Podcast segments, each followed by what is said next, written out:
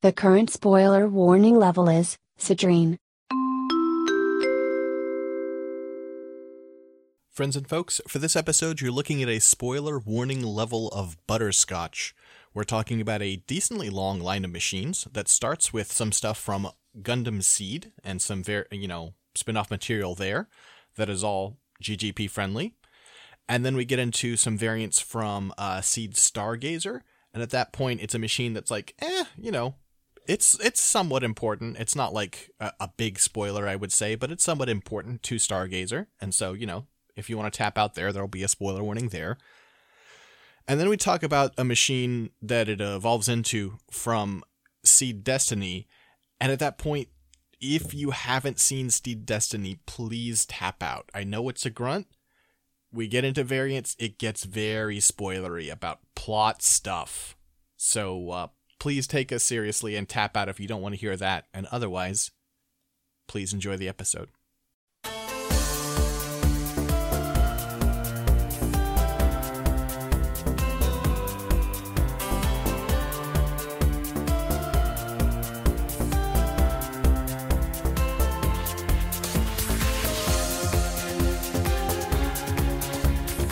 Hello, friends and folks, and welcome back to another episode of Mechanista NG.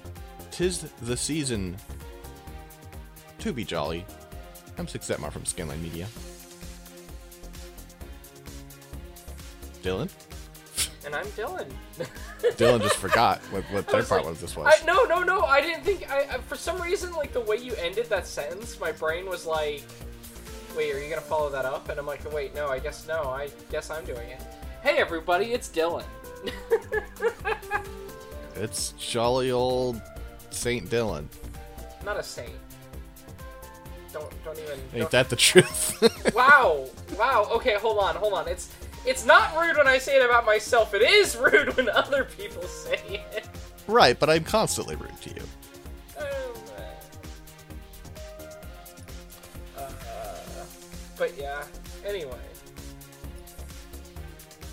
Uh, Yeah. So six. We have we have dice to roll, and uh, we do have dice to roll. I'm I'm I'm st- I.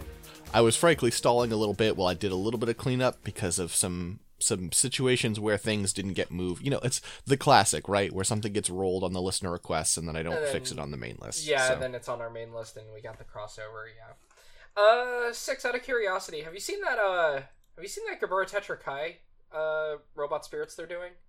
I have, yeah. It looks so fucking good. Um, I I ended up securing it for Christmas for myself, be- even though it's not out until June.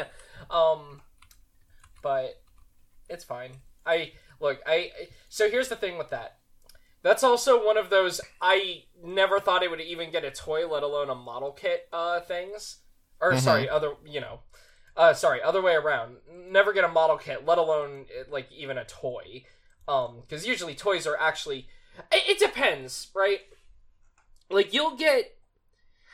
You have some mobile suits that are like side story mobile suits that actually have no model kits but do have figures. And then you have a lot of things that have models but not figures. It's kind of weird where that like kind of ends up because like the full armor Hyaku Shiki Kai has a figure.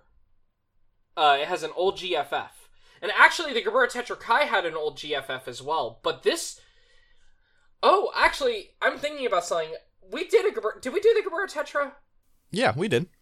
we actually might want to do a little bit of cleanup uh talking about this because they changed the design of the kai uh when they got Mika Akitaka to design it now well because the original art of it is that is by Mika Akitaka is only of the upper torso and not like the lower half or the backpack or anything like it's not visible and Hajime Katoki did an interpretation of it for the GFF figure but when they're doing this for anime, they got Mika Akitaka to do his own design for it, and he actually changed what it looks like quite a bit uh, from the rear and like the lower half and stuff. So something I just realized we could put that on the cleanup. Anyway, I think it's really cool, and yeah, mm, sad that it's a Christmas present that's going to take me six months to get, but eh, Yeah, that's how it goes sometimes.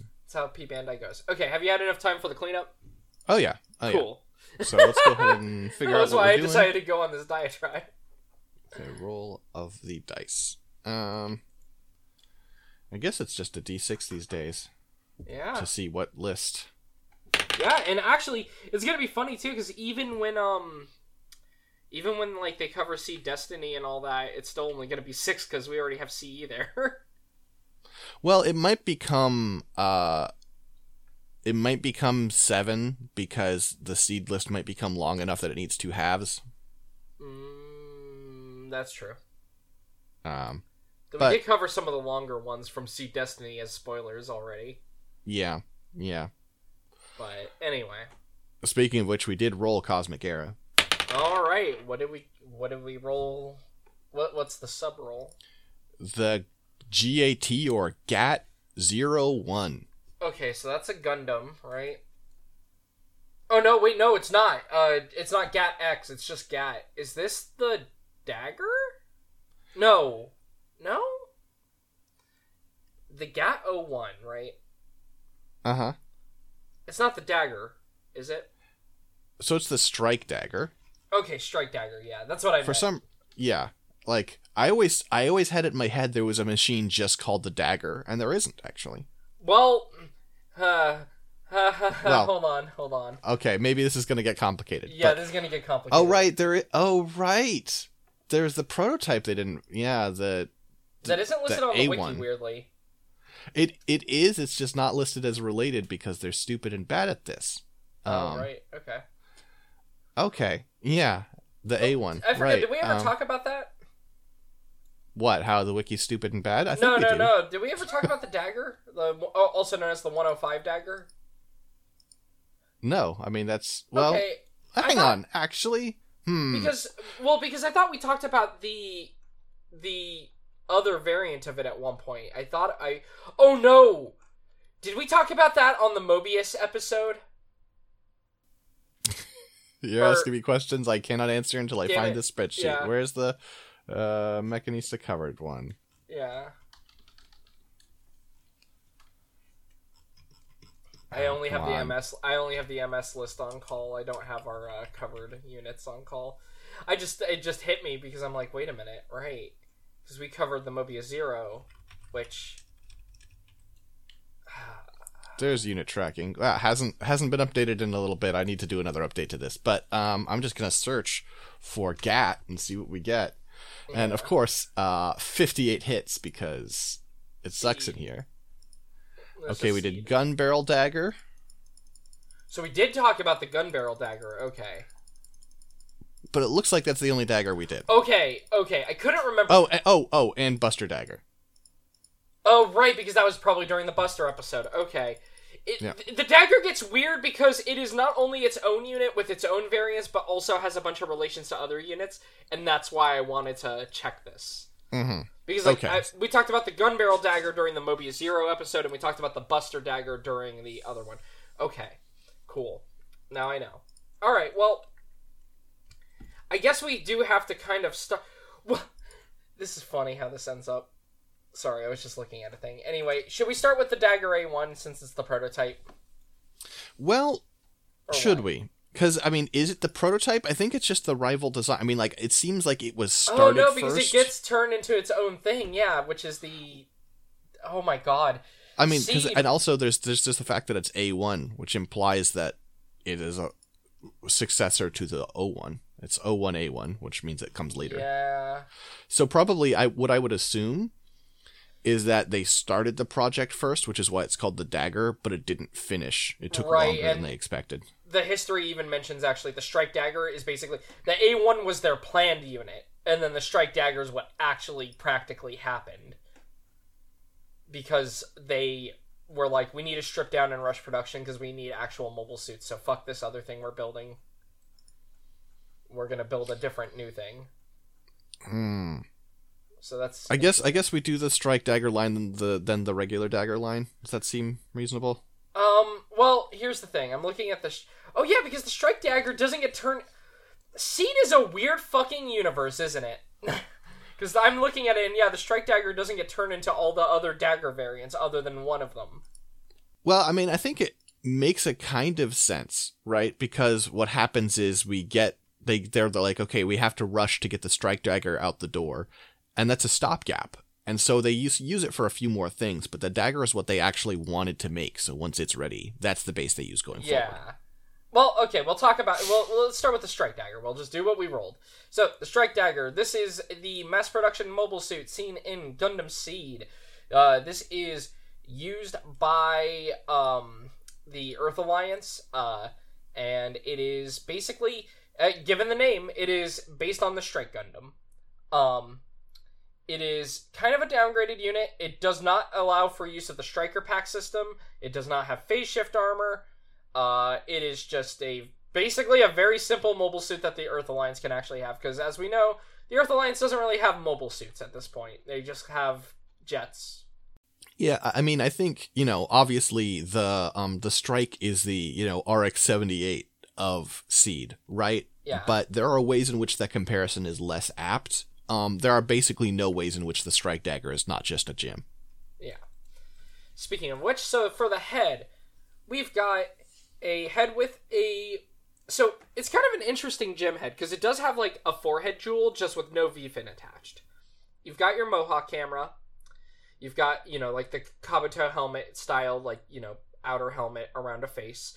Uh, it's got little vents around the cheek areas surrounding the face. On the sides of the head, you've got these like little round parts that have head Vulcans. It does have a single antenna, which actually, you know, I'm okay with.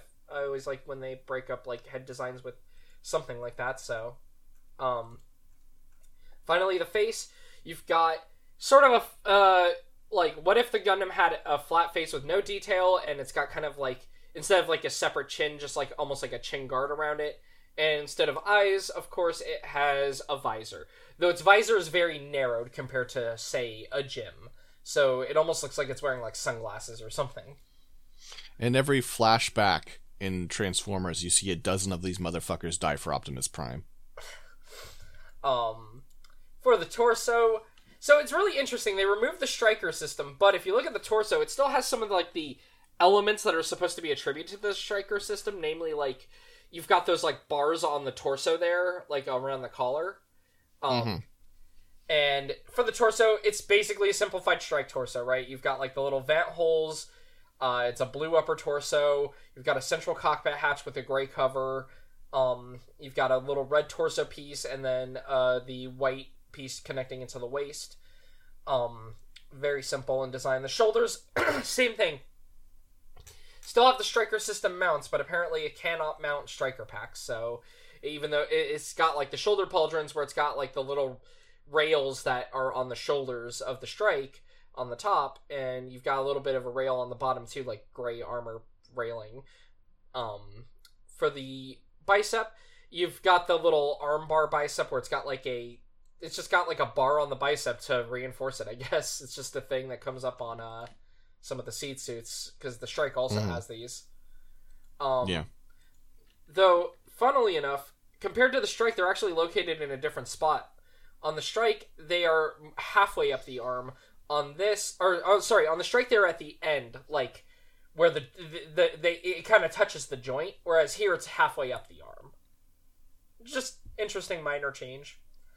Um, for the forearms, uh, just simple forearm with a blue guard uh, wrapped around the wrist and then going back as kind of like ba- basically just extra armor on the arm. It's basically like it has little small arm shields with how the design looks.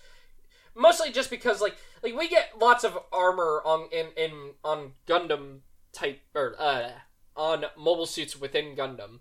But the way that this hangs specifically is what makes me think of it as like very shield like because you can kind of see like the way it pops up on the elbow. It's got like a hollow cavity in there, so it almost feels like it's wearing like you know bracelets with arm guards on them or something. Mm-hmm. Um, and then the hands are hands for the waist. Uh, symbol crotch piece. Uh, basically like an elongated hexagon. Um, no details. No fake Federation V. Nothing. Um, the front skirt, same thing, very undetailed. Alb- albeit there's like a little square, like a lined area on the top uh, front plate of armor. Um, side skirts are also simple. You've got like kind of like this half circle shape. It's kind of an Among, Among Us um, with the tilted visor, which is a uh, which is used for storing weapons. Uh, is it the rear skirt? Let's see. Is it just one piece? Yep, it's just a big one piece rear skirt with a little thruster in the middle. Um, for the legs, uh, you've got thighs that are actually a bit more detailed than I'd expect from this era. Weirdly, mainly because not only do they have a lot of lines on them, but they actually have like some embossing. Uh, like like the armor around the, the front and the like where the joint is is a little thicker than the armor around the back, which is just kind of interesting. Mhm. Um, then you've got very basic joints. Uh, the knees also pretty simple. You've just got kind of like the, you do have like separate knees, uh, though they're not. It's weird. They're not. I wouldn't say they're not prominent, but they're just not like when we get knees as separate parts on mobile suits, they tend to be like a bit more detailed and like stick out a bit more.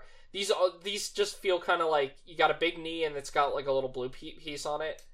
Um, the calves you've got like a little wraparound uh red piece on the top of the calf. Otherwise, it's just oh. Also, should note these are not like white. They are like kind of like um. It's almost like the color the double zeta is.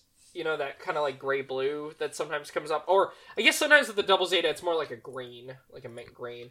Um, yeah. What would be more accurate for this? I know I've seen this color get used on Gundams. Would it be like the ground Gundam that uses this? No, I mean, I I think of this as just being like I do think I don't know that I've seen this necessarily the shade very much, but it does remind me of that like uh near the end of Double Zeta, and then especially a lot of like uh Char's counterattack of that style of this sort of like substituting white. Interestingly, so our timing is is pretty fortuitous. Um, the Strike Dagger HG is up on P Bandai right now Oh, Um, is it? and so we could use some images of that for reference. Um, because as is often the case, um, I think it looks a little better in its HG than in its Oh, I know. Yeah, of course. I mean, that's just all of Seed's designs. Like that. Look at Exactly. the head. It looks a lot cooler. Yeah, I still think this guy's a nerd, but you know, Yeah. Well, it's just interesting because like models tend to redo the proportions in a way like like the side skirts are huge on the model kit. But in a way that makes them relatively speaking, huge compared to the art. They're still Yeah, they're actually still pretty small. small. side skirts, but Yeah. yeah. But like compared to what they're supposed to quote unquote supposed to look like it's just really Mhm. interesting how like sometimes just doing the modern proportions on these kits whether in master grade or even in high grade just helps them a lot in my opinion because i Mhm. again we've talked about it i just think okawara's art in the 2000s i love him as a designer he's a great designer just think his art for seed especially is kind of boring um Yeah. That's fair. Back of the calves you've got little thrusters on the back um and then you've got a little bit of visible frame like you know on the ankle there. No ankle guard surprisingly. It actually it's interesting because it makes the ankles feel very bare compared to like your usual like mobile suit because Mhm. it's just there's nothing there. Um and then the feet are kind of your standard style gundam feet where you've got like a front section you know red foot with a little white armor plate on top. It has like a little thruster or some such in the middle. Uh, and then you've got like a separate heel that is also like a big red piece. Um and then finally the backpack. Incredibly simple backpack and again no striker capability apparently. So you've got a beam saber holster on one side so it's got you know the gym style. It's got one beam saber. Um, and it's just got one big square thruster on the back that looks kind of like it can move up and down and that's basically it very Yeah. simple backpack um, it does make use of that hard point. It can attach a parachute pack, which you can see uh, some good art of it in the uh, on the H the P Bandai HG.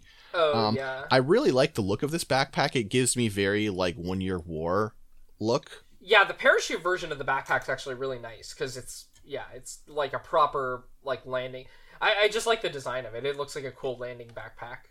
Yeah, it has like the four angled uh, angled verniers you'd see from like a Gundam Mark II, or for like some of the like Zaku variants, and has like side vents and stuff. It's sort of one of the touchstones I come to a lot is the um Zaku Mine Layer backpack. When I think of these like big bulky gray ones, hmm It's pretty good Um, though, actually. yeah, Um, yeah. Uh, very interesting that also this machine does not do the striker system, but it is kind of covered in hard points because you have the one on the backpack, You have the ones on the side skirts for the weapons, and you actually have ones on the sides of the legs as well. Yeah, I mean, I'm sure they wanted to, and they just had to scrap that plan for this version. Yeah. Um, for armaments, uh, we've got the. It, it has Vulcans. I'm not. I, I hate always doing Igelstellung multi-barrel CIWS. No, it's it's it, it it's Vulcans. Um, it is only on the left side of the head though, so it only has one set of Vulcans or one Vulcan rather than a set of Vulcans. Does have a single beam saber uh, stored on the backpack. Does have a beam rifle, which is uh, a mass production beam rifle. Um, it's the first. Ma- I guess it's the. Is it the first mass production beam rifle we see? Are the GINNs using just machine guns generally? Yes, the GINNs are using just uh, ballistic rifles. Okay, I couldn't remember. I guess that makes sense given the whole ah yeah the the strike Gundam resists all this because of phase shift. It's just brain didn't remember. Um. Anyway, the beam rifle is s- s- somewhat based on the one from the uh, Duel Gundam, though it has a bit more of its own unique design. Um, does have an underslung grenade launcher like the duels, though. Again, much smaller grenade launcher than the one on the duel because the duel tends to just basically slap a giant missile on the bottom of it. Um, hmm But yeah. Apparently, uh, parts of this beam rifle seem similar to the GAU 8M2 52mm machine gun. Is that a real gun? Uh, it's a GAU, so that that probably is. Let me look this up. Um, Uh, oh no, it is not. no, this is a this is a. This is the thing the Hyperion uses, I guess. Huh. Okay. Whatever. Weird. Okay. Sure. Weird that they. Huh. Weird that they would use GAU? actual weapon terminology when they're so. They usually don't. Huh? Yeah. Um, that's that. You know, seed's weird.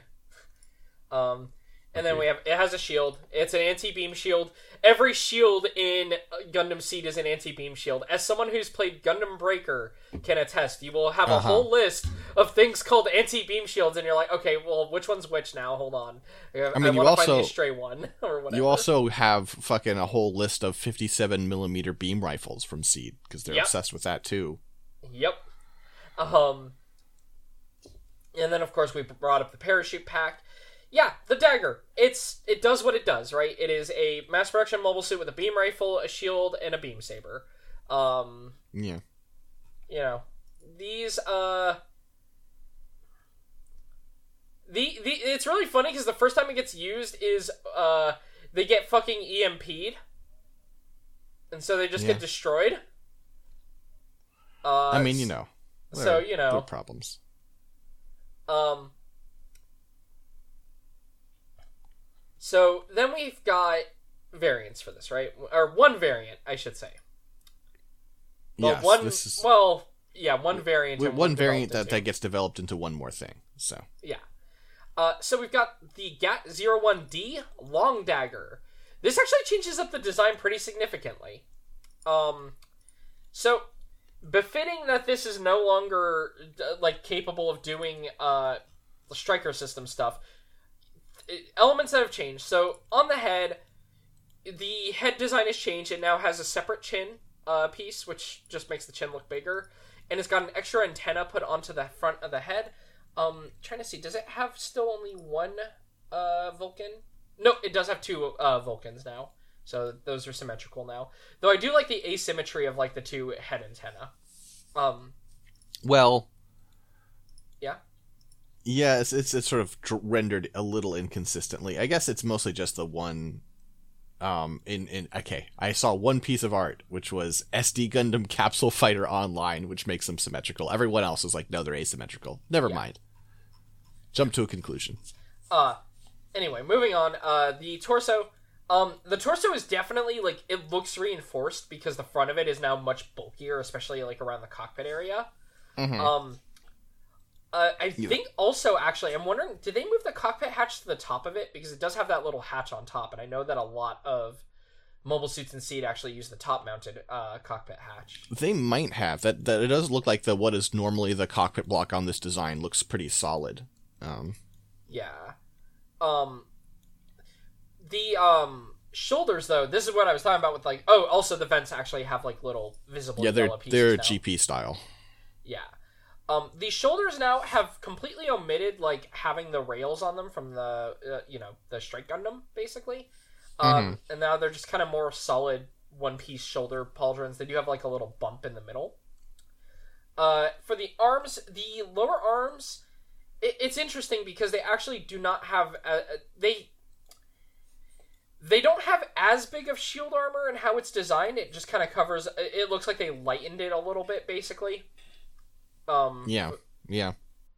Same. Actually, speaking of lightning armor, though, uh, the skirt also uh, pretty different. They basically just changed it to the dual skirt now entirely. Um, with like having the two really small front skirts like that, and actually also from the Duel Gundam, um, we get uh pieces that resemble like the beam saber holsters for the dual like on the backpack but now moved onto the side skirts like these like little circular pieces with the beam sabers going through them Which is just some classic fucking. I mean, you know, whatever you want to call it, fucking Earthnoid logic right here. It's actually that's actually kind of an inconvenient place for them. place to, to draw them, but it's like, well, it's what's the it's what you know the samurai did. It's like, okay, great guys, thanks. Um, for the rear skirt, uh, they actually removed the rear skirt armor entirely, and now it just has uh, a single thruster in the middle. Um, for the legs, uh, very visible legs in a way that actually makes this feel weird to look at because you're not usually seeing this much leg on a mobile suit. Um, mm-hmm. just because the front skirt is you know basically non-existent and there's no rear skirt either um but uh the legs look a bit more reinforced than the original uh just because you only have like a little bit that's the thinner armor on the back middle uh of the uh thigh rather than you know just like the whole back being uh slightly thinner in armor Mm-hmm. uh, for the lower legs, the knees have been simplified a little. They're almost like these are almost like um. Oh, what do these remind me of? Ah, there's a specific suit I'm thinking of. These legs are very like simple, uh, like simple in design though, because like the knee instead of it being like a separate knee now, it's just all the leg, right? Like the it doesn't look like the knee itself is a separate piece. It's just all one big armor piece for the, the knee and right. the leg and everything. Uh, I I do like the way it looks. Um, and then the uh, si- the calves similar design actually to the original, uh, complete with having a little you know color piece on the top rounded bit. Um, on the back, the thrusters look like they've been upgraded a little. They go out further, and they're like a dual set of thrusters. Mm-hmm. Um, then feet, uh, same design for the feet, and no ankle armor or anything. Uh, and then the backpack, you have a slightly larger. It's still a simple backpack, but it's larger and sticks out a bit more, and has like a larger thruster. Mm-hmm. Um, anyway, the long dagger here. Uh, this is a dagger based more on the Duel Gundam. Which makes sense because basing a, a basing something that isn't moddable on the strike is dumb. Yep. Uh, so, uh, the apparently the early weakness of the long dagger was that it didn't have good EMP shielding, just like the strike dagger. Though they ap- eventually rectified this. Sure. Um, eventually they do develop it into they they make an upgraded unit, which kind of makes sense. well, we have a fair bit of equipment to talk about. Uh, oh wait, yeah, sorry, I forgot. It does have. Oh right, this also can use the Fortestra. Mm-hmm. Right. Okay, yeah. Sorry about that. So, this has the Fortestra pack, which is basically the Duel Gundam's Assault Shroud, but simplified and applied to a gym. Uh, it looks pretty good, actually, on this. Yeah, it's not bad. it's not pretty bad. blocky in a way I like. Um, so, yeah. It's very funny looking at this because like I feel like if you ha- if you put this up on my computer and then had me look at it from across the room, I'd be like, "Oh, it's a Thunderbolt design," just because of the colors and like the extra shields and stuff. Mm-hmm. It's I, I quite like it though because yeah like so the the the main changes that the Fortestra does it adds some extra armor to the torso so even more armor. Um, it adds onto the shoulders some big shoulder pieces. Um, one side has what appears to be I assume a linear cannon, uh, kind of like the one on the Duel Gundam, and then Yeah, on the other is. side it's a missile pod. Uh, and then also at the end of the shoulders, you've got like these little shields that look like they have thrusters on the bottom of them, which I quite like. I, I, I always love when you have shoulder shields like that. So Mm-hmm. I, I think they look pretty cool. Um, and now the arms have beefed up to not only having the, as much armor as the original, now they have more armor than the original. Um, then you've got uh, a piece added to the central crotch area that now makes it kind of square, and it actually has like it's not the fake Federation V, but it is like oh, we put the little yellow piece on the top, you know, Right. uh, like right. a little piece on top. Uh, then uh, two very simple giant blocks of front skirt armor that just kind of plug into the Duel Gundam skirts. Uh, no rear skirt added though. Funnily enough, uh, still don't need that. Um, which you know, if you're getting shot in the back, I guess that uh, you have more issues to worry about than just your rear skirt getting shot. Mhm. Um, the uh, the legs have a pretty beefy amount of armor put on it. I quite like these. Um, really large knee armor. Uh, you know what the shape of this reminds me of a little bit is actually from something uh in Moon Gundam. It kind of reminds me of like the uh the Gym Three like full armor. Uh, sure, sure. I I mean the they're a little less than that even because the bulldogs are just gigantic. But Yeah, I but it's just saying. that the big knees like that though, like really big. Mhm. just for even like for a full armor suit here. Um, it's got like some extra thrusters added all over the legs uh, on the calves. Like you have two that are actually pointed at the front, and then uh, a couple sets pointed at the back on the outer part. Um, and then a pretty significant amount of ankle armor now, both on the front and on the back. Uh, though the back ankle armor, it's not really ankle armor; it's more just like leg armor because the back of the ankle is still exposed. But you know, same idea. Uh, and then oh, finally, uh, it adds a bigger piece to the backpack with just a lot more thrusters, which I actually really like it because it adds the thing I like from the assault shroud, which is the cool like scoop on the underside of the thruster there. I just Mhm. I like the way that looks. Uh, the Fortestra's a cool. It, it looks cool. I like it. yeah, it's a um, good look.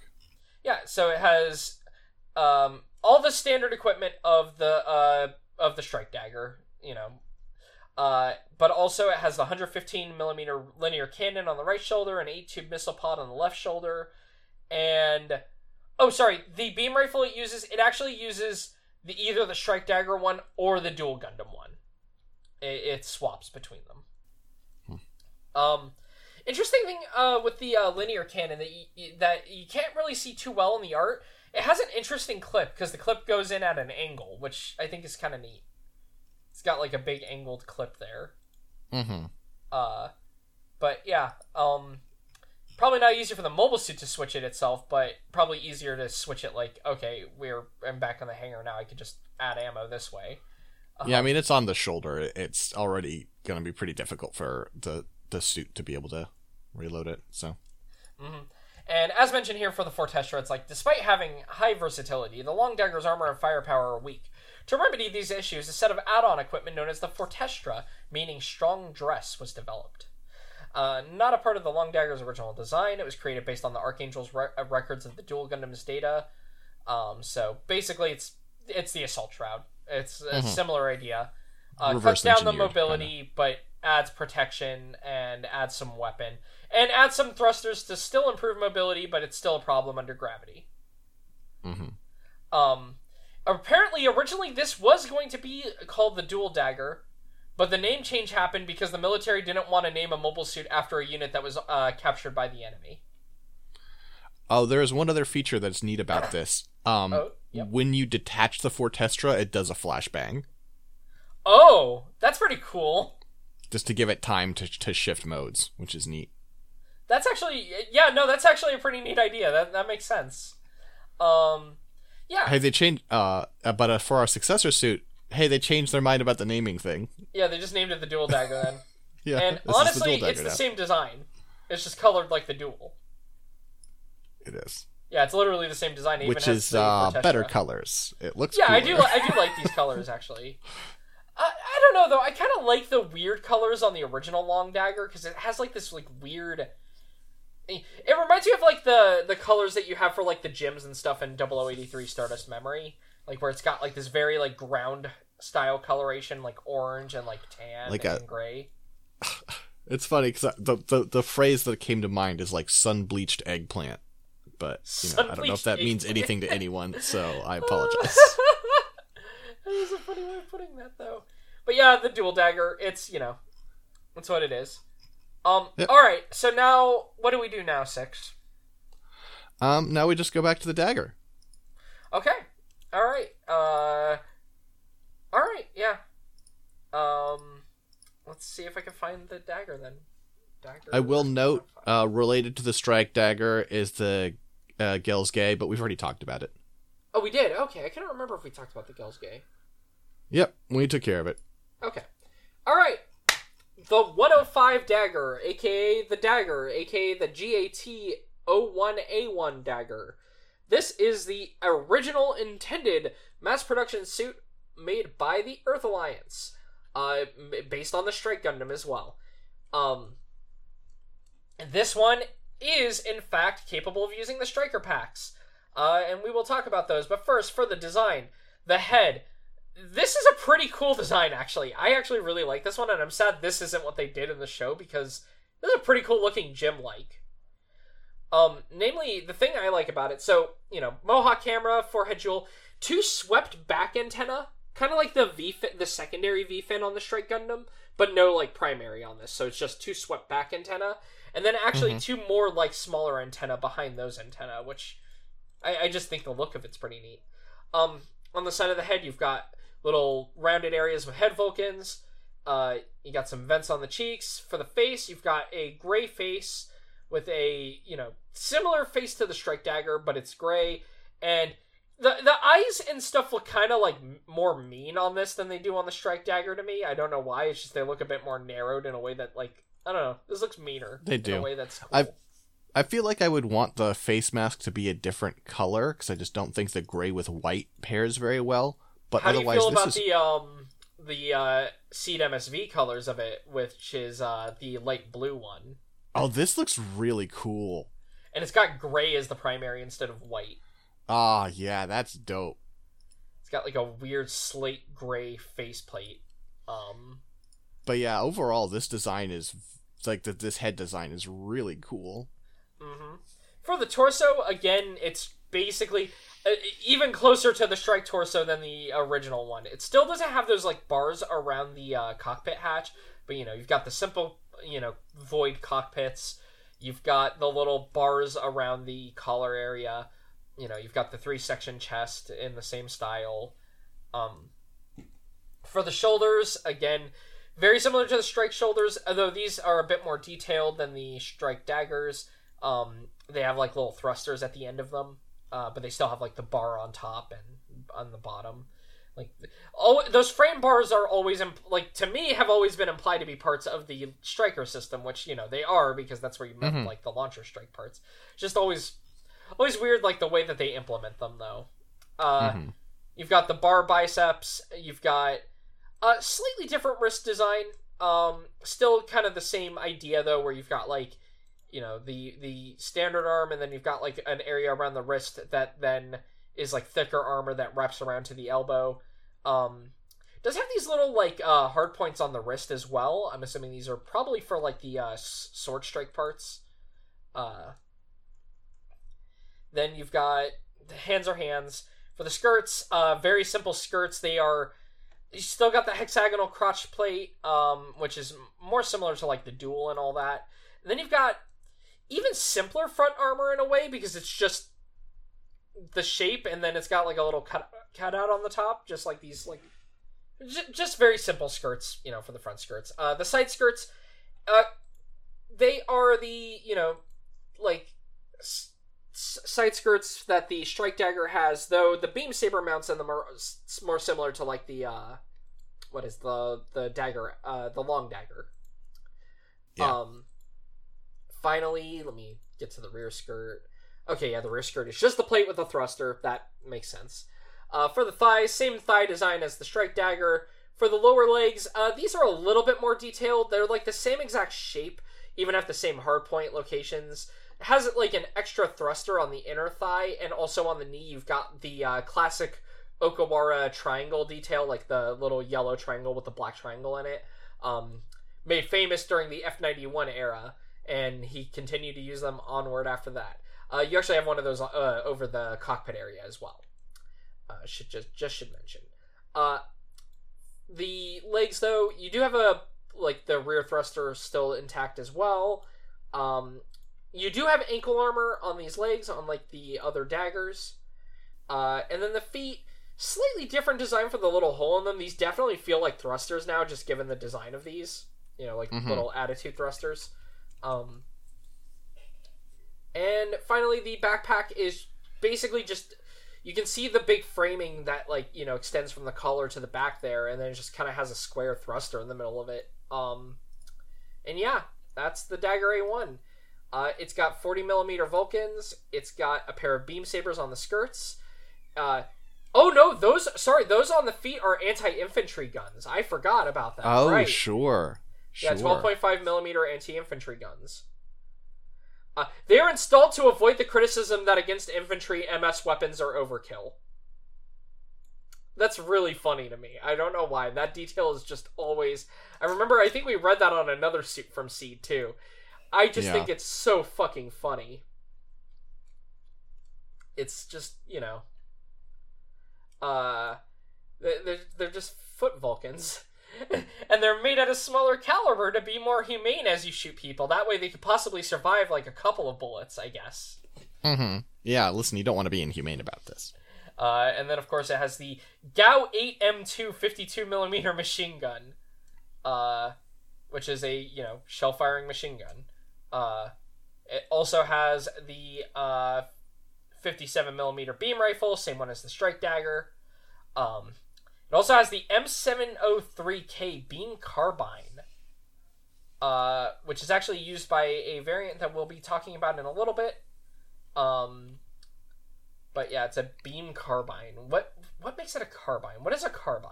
I, I don't A carbine is just a more compact rifle, generally speaking. So is it like a? Okay, so it's just a cut down rifle. Okay. I mean, cut down's a little rude, but sure. I mean, I mean that's what it is, right? It's like how a, a sawed off shotgun is a cut down shotgun. No, but a sawed-off shotgun is literally a sawed-off shot. Is a literally A a, carbine cut-down is shotgun. made They with the literally go at it with a saw. Yeah, Okay.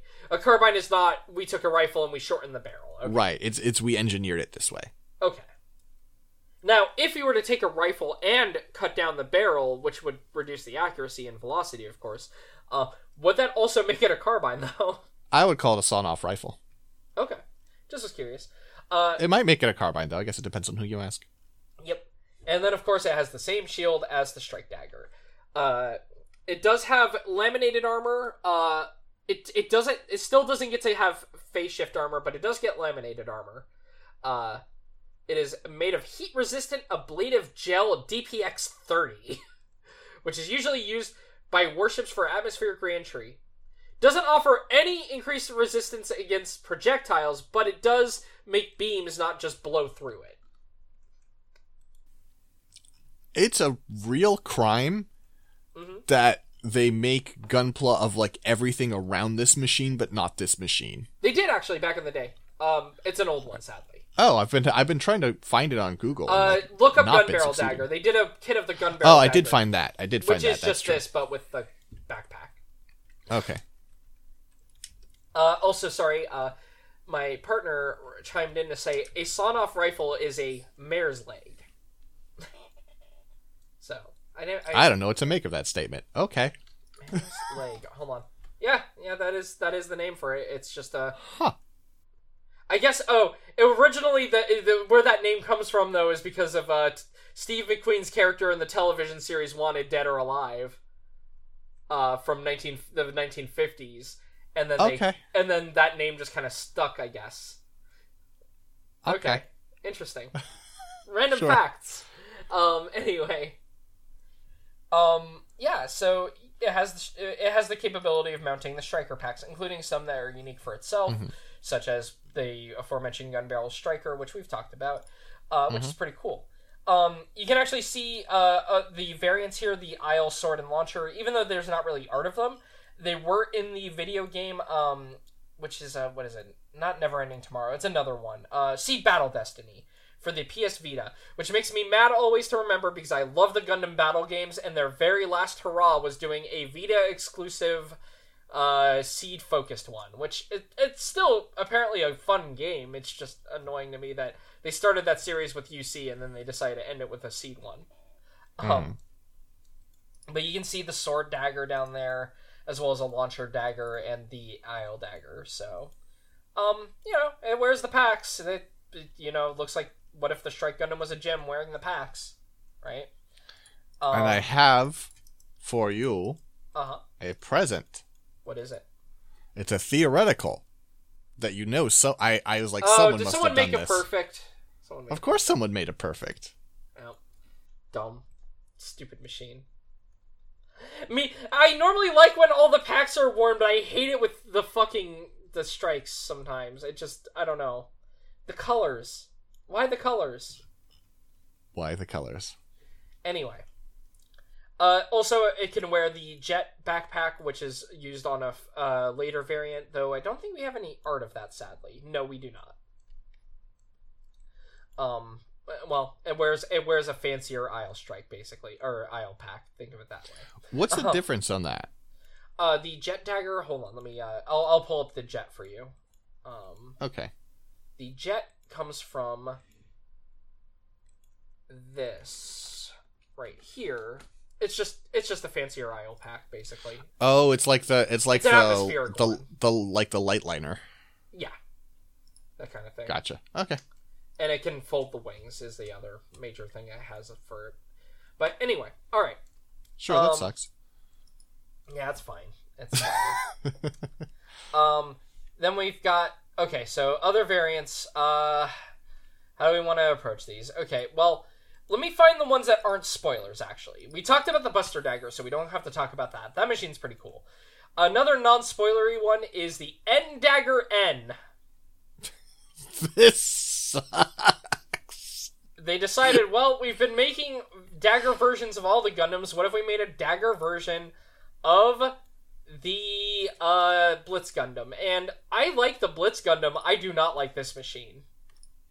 It's hilarious. Um, Uh, well, first first change, they gave it a Gundam head, but with like a big forehead pompadour camera.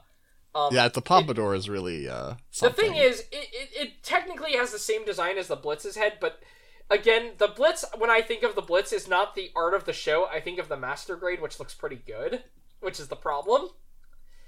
This always proves to be a problem with Seed, is I imagine a much cooler version of the suit in my head because I look at the cooler versions of the suits, you know? Well, and I don't. I think the main reason that's a problem is because then you're like looking at you know stuff that doesn't have that right, and you're like, this looks like shit, and it's like, remember, so did Yep. this once upon a time. It just looks. So. It's just it, it had the pleasure of getting a master grade handled by uh, our, our, our good friend B Craft. Um, so the N dagger N, Gundam head with a very pointy chin. Um, this pretty what I think is an ugly shade of green as the main color. Yeah, Uh, overly large V fin. Uh, it's like a chest, screen almost.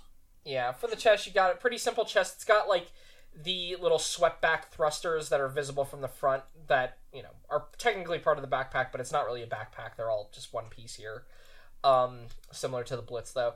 You've got like a cockpit hatch that kind of evokes almost like having like a big view screen, which is interesting because the Blitz does not evoke that on its chest cockpit. It just has a two tone No. cockpit. But this has like a Yeah. glass, like a weird, like almost like a glass cover, which I don't know if it's actually is it actually glass or is it just? I don't think it is, blue? but it looks like it. It does look like it. It looks like a uh, um a Gugai visor almost. Yeah. Um then you've got uh for the arms, the shoulders, you've got a pretty standard set of shoulders with uh just, you know, basic armor that has a thruster at the end. Not a lot of detail on them. I guess they go out a little further than you'd expect, but nah, a lot of Seed, uh, shoulder armor actually goes out about that far. Uh, the arms themselves are also just the dagger arms. Where they get weird is the equipment that is attached to them, because on the right arm, you have a fucking broke version of the, uh, like, what is it? The, uh, The rocket it? anchor? No, the uh, the Trikeros effect uh, offensive shield uh, on the right arm. Uh, it's Yeah, the, it's uh, kind of flipped, isn't it? the the shield Gewehr. Uh, no, no, they're in the same arms. Well, but like the like the When I say right arm, I mean from its perspective. It's right. Oh, sure. I, but the thing I'm thinking, I guess I'm kind of caught up on the fact that on the other arm, on the left arm, it has a three spiked weapon, which is kind of imitating the three spiked weapon that is the Trikeros. No, no. The Triker. Wait, is the Trikeros the three spiked weapon? Yes, because it's three, um, three like rails. I thought the Trikeros like, fire off. was the shield on the right arm. Yeah, it is. There's, tri- that's the Right, but look, it has the- of. No, but look, it has the three Look, rails look at the underneath. Blitz Gundam page. I'm looking at the see. Blitz Gundam right now. Yeah, mounted on the left forearm, the Gleipnir is a rocket-propelled grappling hook which can be fired to grab. Right, Oh. but that's not a three spiked weapon. Look under, like I'm talking about the three like uh, uh, the Lancer darts. Yes. The, claws Lancer- are visual imitation of the Lancer darts. Okay, sorry. I the reason I got confused is just that okay, yes, I guess that is the case. Uh here's the thing. The reason I got confused is the one on the Blitz is also three claws on the left arm. Those claws Is open it? up. It's yellow. the yellow oh, it opens open up. You're right. I forgot Yes. it opens up. That's Okay. why I was getting confused because I was like, wait, what? Yeah, it- no, I was I was saying deeply confusing things. That's reasonable. Okay. Um, alright, so anyway, real quick. So right arm, uh, you've got the Shield Gewehr offensive shield system, which I guess that is that just shield rifle? Yeah. Okay. Um, yeah, it's just the Trikeros offensive shield, but no darts in it at all, and it just has a mounted energy blaster. What a way of wording that. It's not an energy rifle. It's not a beam rifle. It's an energy blaster. Well, it's 70 millimeter, Dylan. Uh, and it can also can it do a beam saber? No, no, it can't. It just eh, so it can't even do a beam saber out of it like the Blitz. Okay. Um, and then on the left one you have the Piercer Lock Hakenfaust, which is the sequel to the Gleipnir. Uh, which is yeah a rocket propelled uh like anchor thing with three claws on it, and you know it's on a wire so it can be pulled back. Um, for the waist on the left s- skirt you've got two anti-armor swords i have to mention them just because they're so visible because this just has a pair of katanas uh they are a daito and wakizashi Uh, however, they are like notably they are not curved. They are more the like the idea of like the straight thin anti armor blade yeah it's that just punches bizarre. straight through. Uh, I I think they're kind of. I mean, I think the fact that it has the two like the longer and shorter one is really like dumb, but I like this style of sword in general. So that's fair um and then uh, on the other side it has some the stiletto rocket propelled anti-armor penetrators which are technically on a variant we haven't talked about yet but basically are just throwing knives that have rockets at the end of them Mm-hmm. uh and then for the legs the legs are just basically the dagger leg other than it adds some armor to the front and to the ankle uh that it, it, it almost looks you know what it reminds me of is it, it reminds me of like weird like G Gundam art because it's got kind of like it's it's trying to look more like ceramic armor on the ankles there. sure, see what can I mean, right? I do. Yeah, yeah. It's it's weird. Um and yeah, this is the N dagger N. Uh, it is a stealthy dagger. It has the Mirage Colloid system, so it can turn invisible. It has a neutron jammer canceller on it? Question mark. Yes, I, I, it says Why is it a specifically. dagger anymore? I don't. Whatever. It says specifically so that it can keep the Mirage Colloid going indefinitely. Oh, so it could just be permanently invisible. Could you imagine if you just turn that on and given like how Seed basically is convinced, well, this nuclear energy is basically infinite. Someone turns that on, turns on the Mirage Colloid, then just parks it and leaves. uh, you are talking about a future Gundam series. God. Alright. Uh The N also stands for either Neutron or Ninja Works. Well, it's got two of them, so why not both? Yeah, I guess the Neutron Dagger Ninja Works. Okay. I hate this thing. Used by Stephen Wiltshire. I'm sorry, the fact that it's a ninja piloted by Stephen Wiltshire is very funny to me. Or also by Takedo Haya Oshidari. Um but god, okay, yeah, so it's the N Dagger N though. It you know, I think it sucks. This thing sucks. It's stupid and I hate it. Not great. Um, Not a big fan. all right, and then also okay, so now we have to go into the future, and much like the gym episode, this is going longer than I thought. But if you're cool with it, we'll keep going. You know, I'm less excited. Like, I'm I'm perfectly fine continuing to go. I will say, I'm less excited. I am the resident gym lover. These things are fine. I'm not like they're not fun for me in the same way that gym is. Yeah. Let's talk about the one that's a dead end first, then. Uh, so this is going to be spoilers for Seed Stargazer. After this point, we're going to talk about a couple machines from Seed Stargazer.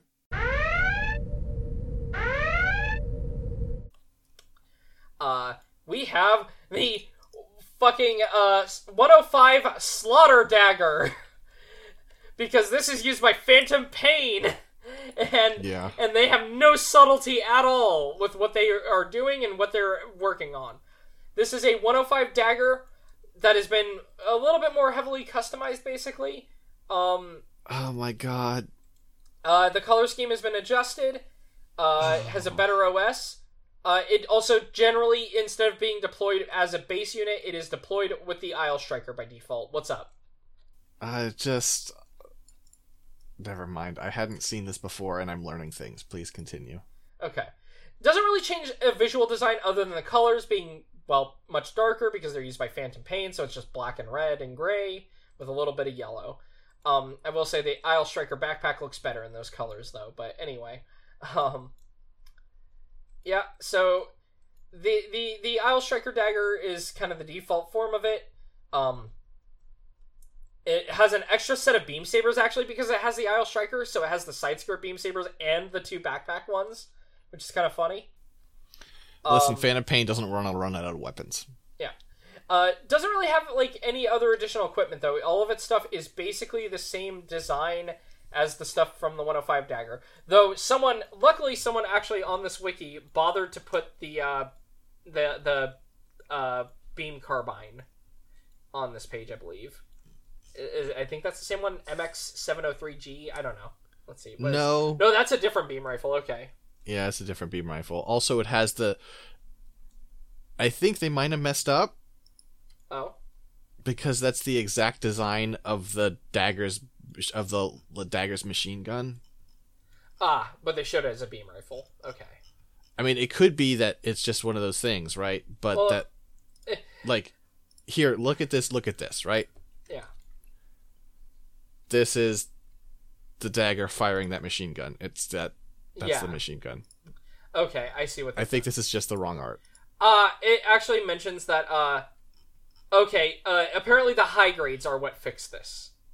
I see. So this is this is not an error on the wiki's part. This is a Uh, this is th- a it was an animation error because it fires the beam rifle and uses it as a beam rifle, but it's the machine gun design, and then so the model kit was just like, oh, it just they repurposed the frame from the machine gun and put a beam rifle in. sure. Okay. Um, Okay. good save. Good save. Anyway, yep. And this is mostly used to slaughter civilians, uh, because that's what Stargazer's about. Uh, Have you seen Stargazer? No. Oh, yeah, I know. The Slaughter Dagger mostly used to slaughter civilians in refugee camps and civilians in space. Uh, good Phantom job then, I Pain- guess. Phantom Pain are bad people. Uh, its striker variants actually look like these colors are surprisingly complementary. Uh huh. It worked better, ironically enough, on this. Probably just because it's more muted. Uh, like even though the Sword Striker on it is still blue, I think the blue works better with the gray than with the Gundam tricolor. Yeah, great. And then the Launcher Strike they just made gray instead of green, and that just looks better for the Launcher Slaughter Dagger. Remind me what the lightning does again? Uh, the Lightning's the Railgun pack. Yes. Okay. That's it's a really cool one. Uh, I like the Lightning Striker actually a lot. It's a fan made one too, if I remember right. It was like a fan made pack submitted for a a thing uh, that became official, um, and it was put into SRW also. I just want to point out how much fun we get to have when we start reading like the names of these, right? Because you shortened it, right? You just you said it was the the slaughter dagger. But like for example, the IWSP is the the GAT 01A2R plus AQM slash E dash M1105 slaughter dagger IWSP. Yeah. Um, and then of course you have like the Sword 105 Slaughter Dagger, which is a funny name to me too. Um, Yeah. But yeah, no, uh, it can use the Striker pack, the, or the the Lightning pack, which is cool. Uh, may have gotten the Lightning pack mixed up with another one actually, because I can't remember if I thought there was a fan design pack, but I can't remember now. Anyway, just don't hold that to me. Basically, um, the Was Lightning pack though is the cool railgun pack. This could be my memory. I feel like I remember you saying the gun barrel was. Maybe it was the gun. Hold on, gun barrel dagger. I know one. Of, I I swear one of the the packs in the MSV stuff was like a fan submitted thing, but I can't remember what it was. It doesn't say anything for the gun barrel dagger that I'm finding. I can't remember now. Okay, fair enough. But either way, uh, packs look cool. I mean, this is. I mean, it's a. It's just an edgy recolor of the strike da- of the 105 dagger, though. Ultimately. hmm All right, now we go into a different show. We cut into the uh the the the, the what did I say the we cut into Gundam Seed Destiny. And after this, it's all going to be Seed Destiny. Um, the first machine is not that big a deal, but it pretty quickly turns very spoilery, so please be careful.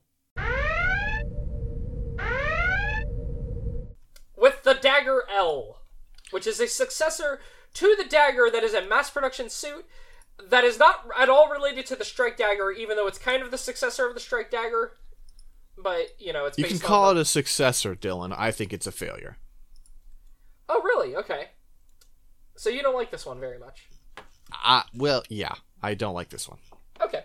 So for the head design, um goes back to doing like what the strike dagger did, only it's a bit more GM like. Uh the glasses the the visor is a bit bigger. Um it does have a, its own chin. Much more GM like head though overall. Mhm. Um you have like a little the the area for the head Vulcans is kind of interesting too because it's like uh almost looks like the uh Vulcan pod from like the uh Mark II and such just given the separate design of it Mm-hmm. or even like the ones on like the uh, GM sniper from uh from Rise from the Ashes and all that. Um, but um, yeah, the torso it still has the little strike bars on the torso. Um, does actually have a little like uh vent gap thing to add detail into the vent instead of just being two black voids. Um, you know, standard red cockpit hatch, standard torso setup, very basic. Shoulders, very simple. It's shoulder armor with a little bit of armor on like the base of it too, like on the top. That is a bit of extra armor. The bicep is the same as the strike daggers. The arms are the same as the strike daggers. For the skirts, the central crotch piece is the same as the strike dagger and the other daggers, though the front skirts are the same as the 105 dagger, and the side skirts are entirely new. They are quite a bit longer. Uh, different beam saber mount in the side skirts here, and then the rear skirt skirt is your standard. This is a big square with a thruster in the back. Mm-hmm. Thighs are the same as the strike daggers. Legs are the same as the strike daggers. Uh, and then the uh, feet are the same as the strike daggers. Uh, the backpack is the same as the 105 dagger. So this is basically a kit bash between the strike dagger and the 105 dagger with a unique skull or head. I don't know why I said skull. Whatever. I so the one thing I will say for this whole line of designs is I do actually like the idea of the cheap mass production losing the ankle guard. I've been thinking about it and I think it's cool. Yeah. Um however this is just boiling off every interesting thing about the previous two designs about the stri- the strike dagger and the regular dagger to make the most bland thing possible. And then, of course, in Seed Destiny, you have the Phantom Pain variant, which uses the Dark Dagger L instead of Yeah. just the Dagger L, which is just a color variant, basically. Yeah. Um, we talked about these weapons before, but it uses an M703K beam carbine. Um, it's a smaller than uh, standard beam rifle, fires weaker beams, but has rapid fire abilities. It has fucking Vulcans with yet a different name, the Todesschrecken. I hate Right, that these they- are the these are those anti-infantry feet guns basically, but on the head now. Yeah. Um, it has beam sabers that are located on the side skirts. It has stiletto rocket propelled anti armor penetrators, which are just throwing knives that have thrusters on the back And bombs in them. and bombs in them. Yeah, so they, they are a I knife that digs cool. in and explodes. it's neat. It's actually a cool idea. Yeah, better than the boomerangs. I think that the, these are way cooler than boomerangs. Agreed. Um, does have the same shield as all the daggers. Um, I can see why they did a strike dagger uh, P Bandai because uh, this is the thing that got the regular release. Ironically enough, is this, and Yeah. you could probably just easily make this into, you know, the strike dagger with just the different head and stuff. Um, hmm the only unique bit that is new to this that we haven't talked about is the low, well, to the base machine is the low recoil cannon, which uh, is basically a bazooka. Yeah, it's it's a it's zone. It's the Gundam Seed Hyper Bazooka. Here we go. Yeah, it looks fine. Um, I actually kind of like it. Um, I like the way the um like the muzzle specifically has a certain design where it like has a it tapers but sort of bulges up for a second. It's kind of hard to describe what I mean, but like it is like flat for most of its length with a little bit of variance, and then sort of pops up and then narrows yeah, down. I mean, it looks cool. yeah, you get that on a lot of bazookas and Gundam. Like the Dom's giant Baz kind of has that, right? With like sure, but this is all boxy about it. I like the yeah, this is very square, which I, I do think like it being more or not even square, but like like it has like a uh, I believe like a hexagonal barrel almost. It's Mhm. rounded at the bottom, but then it's got angles on the top. So yeah, By the way, I'm just gonna say now there are gonna be some people who are like, ah, you know, like this is spoiler, but like who really cares? But there are gonna be some variants with things that you really don't want to hear. There's some equipment. yeah, yeah. No, there's some important things here. we got to talk about. So yeah, So- do know this is an actual spoiler warning thing. Yeah, Which yeah. I'm, I'm sure saying this pretty know. early on. It's not gonna be like the next thing, right? But like, you know, we're gonna we're Just- gonna actually get there. Yeah, we'll get there. All right. So, do we want to talk about? We'll talk about its variants first, and then it's developed into. So, Uh huh. Firstly, we have the Jet Dagger. So we talked about that jetpack. It is one of these wearing a jetpack. Uh, the I I love that it's just called the jetpack too because that's such a boring name for it. Um, we've gone from Aile Strike to jetpack. Um, uh, the jetpack has some surface to air missile or air to surface missiles, some unguided rocket pods, and some air to air missile pods. I feel Um, very bad for Neo Roanoke that he couldn't afford to recolor his jetpack. Yeah. Uh, then we have the Doppelhorn pack. Uh, slightly more exciting name though. All it really is is just two large recoilless cannons, and I mean it's a very like- simple design. It Like very large. yeah, they're big. they're very big. I, I think I wish that this changed something on the legs though. Like if it added like some pieces to the legs to make it like more stable. It looks goofy to me. Wiki, Uh huh. you need to do better. This is not a variant of the Windam. Oh. Read the Oh. first sentence. Oh wait. Oh wait. Let me see the doppel. Oh yeah, huh? Someone just I guess copy pasted that. Uh, and then we have the weirdest variant of all of them, which is pretty funny actually. The wild dagger. Uh, oh, I love this machine. So obviously we're in the Seed Destiny section now, so we can bring up. There's a thing in that. Oh, what a friend! This so there's great. a thing in that called the Gaia Gundam, which is a Gundam that turns into a dog. Um, Uh huh. this is a Gaia Gundam that has been given the head of a of a dagger, basically, and it has some minor changes throughout the body. It's mostly the same design because you know you can't really do much when you're turning into a dog. So it's actually mostly just the uh, Gaia Gundam's design, just with a different head. Like But, but compare the two it's this is so funny how like okay i have to I, we're not going to talk about it but i have to see if i'm crazy or is the gaia gundam not this stupid with well, the Gaia Gundam doesn't have the gun in the head the way this does. but no it's like it has the it has the gatling gun in the head which you can only use in quadruped mode otherwise Yeah. it cannot use it it has a 175 millimeter smoothbore cannon in the tail that it can, like can only use in quadruped Yeah, and then actually, it has beam boomerangs in its head that it can only use in quadruped Okay, yeah, no, the the the I will say the uh the the Gaia Gundam is designed a little bit better than this and this idea. if unless it goes into like shitty mode, it can't use half of its weapons. That's amazing. I mean, you if you're deploying this, you're deploying it somewhere you want the quadruped, right? sure, sure. I mean, I think it's these fantastic. in space.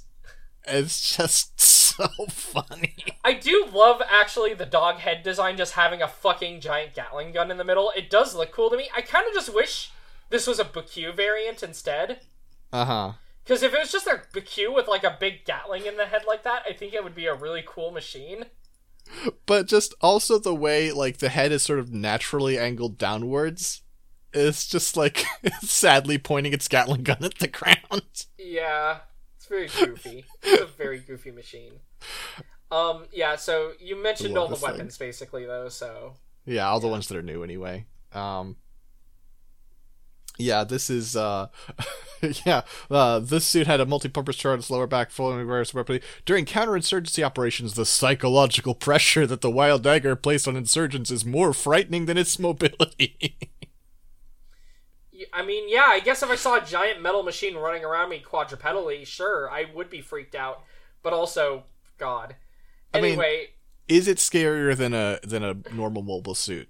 I guess it does have a Gatling gun for a face. It does have a Gatling gun for a face. Yeah, that is a little intimidating. Like I said, I think Yeah. as a concept, this design looks cool. It's just the practice of it and like how it shakes out is not.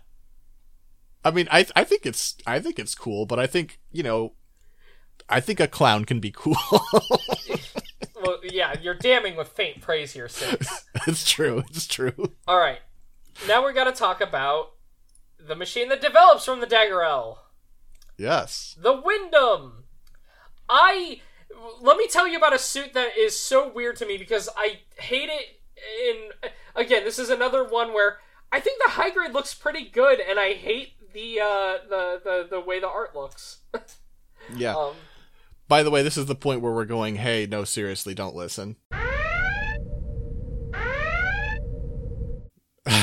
so unless you're unless if you're not spoiled, please This is listen. a primary mobile suit that has a customized variant piloted by a masked man, much like an original Gundam Seed. This masked man is named Neo Roanoke. I hate him. Uh, but anyway, the, so the Windam uh, design changes. The head now has a full V fin again. Uh, does have it has cheek Vulcans now. Mm-hmm. Uh, the torso is definitely made a lot fancier now. Like it's got like m- almost like reminds me of like the Justice or something. Uh, with like the way that it has these color Vulcans, and um the way the vent is, and it's got like a some. It's got like a pretty pronounced color scheme going on with like. You've got like a white lining around the vent, or like around the uh, top, uh, like bottom of the. The bottom of the torso area, that's the upper torso, and then also the vents are like this green and then you got black. Um, a lot of color separation. Got really big shoulders on this guy. Even for a seed, this guy's got beefy shoulders. And you know that they're supposed to be beefy because even the high grade kit made them beefy when normally the shoulders get kind of smalled on a lot of these designs. Mm-hmm. Um, which I just find funny. Um, yeah, and they have like big downward facing thrusters on the back, a little bit of bar. I actually quite like these shoulders too. I will say, relative to the other designs we've been looking at, this is a pretty exciting design actually. Yeah, I actually like the Windam a lot. Uh huh. And again, like um, I'm posting it for you real quick just for your benefit, but like looking at the model kit, I really like this model. Actually, it looks pretty Yeah. good. Yeah, I have it unbuilt, but I do have a one Um, sitting on my pile. beefy biceps, way more rounded. Uh, they don't have the bicep bar. We finally get new arms after all this time with daggers using the same arms. Um, finally new arms. Big, just big beefy rounded biceps on the top. Then like you know the actual joint piece. Uh, for the lower arms, you've got pretty streamlined arms. You know, bigger wrist area and a little bit of an elbow guard or like you know like bracelet guard going on there. Um, the hands are hands uh, with the skirts. So the most exciting crotch of any of the daggers so far. Uh, you've got like a little like groove on the top, like a little like caved in area, uh, and then on the bottom you've got a thruster. Um, you have two uh, skirts. Uh, these skirts are actually exciting because they have some layers. Namely, that they have a top layer that has like a little bit of a gap before it connects into the bottom there. Uh, and then on the very top, you've also got like a little bit of like a vent or something. There is what it looks like. Probably just Mhm. holes for making it lighter. Um, big side skirts with the beam sabers attached in. Uh, again, singular rear skirt, but instead of it being the square, it's got a more exciting shape, so that's okay. Um, it's you know a bit more like skirt like, and it's not just a big square. Um, hmm uh, rounded thruster in the middle of that. Uh, for the thighs, um, you've got some interesting thighs. They've got like a big piece on the front of them almost that has like a little bit of a gap in the armor. at yeah, the it kind of looks like of the kind of looks like the instep guard that sometimes we get over the foot. Only this is for some reason over the thigh. Uh, then for the lower legs, you've got pretty similar knees to the uh, dagger actually, but the outer parts of the legs you get some big thrusters. Um, like you know, like the style you get on things like the Mark II and all that. It's that kind of Mhm. calf thruster. Um, and then on the rear, you get a uh, big thruster on the back of the leg. The feet are interesting, and these always look like they have a weird shape, even though I know. Well, no, actually, looking at the kit, these these are just weird legs, aren't they? They are just weird feet, you know. Yeah. Um. So, it has ankle guards for the front and the back. Uh, the back bar is really small though, and then like the feet. So you've got like a normal foot on the front, but the back of it, instead of having like a just your normal big heel, it almost has like two like two splayed out like claw like not claws like they're, they're like animal feet or something, right? Like it's Yeah, got yeah, yeah. just like two little splayed out heels, which looked really cool. Um, and then finally the backpack. It's a very simple thing because it's the striker system, and it has just like the square thruster.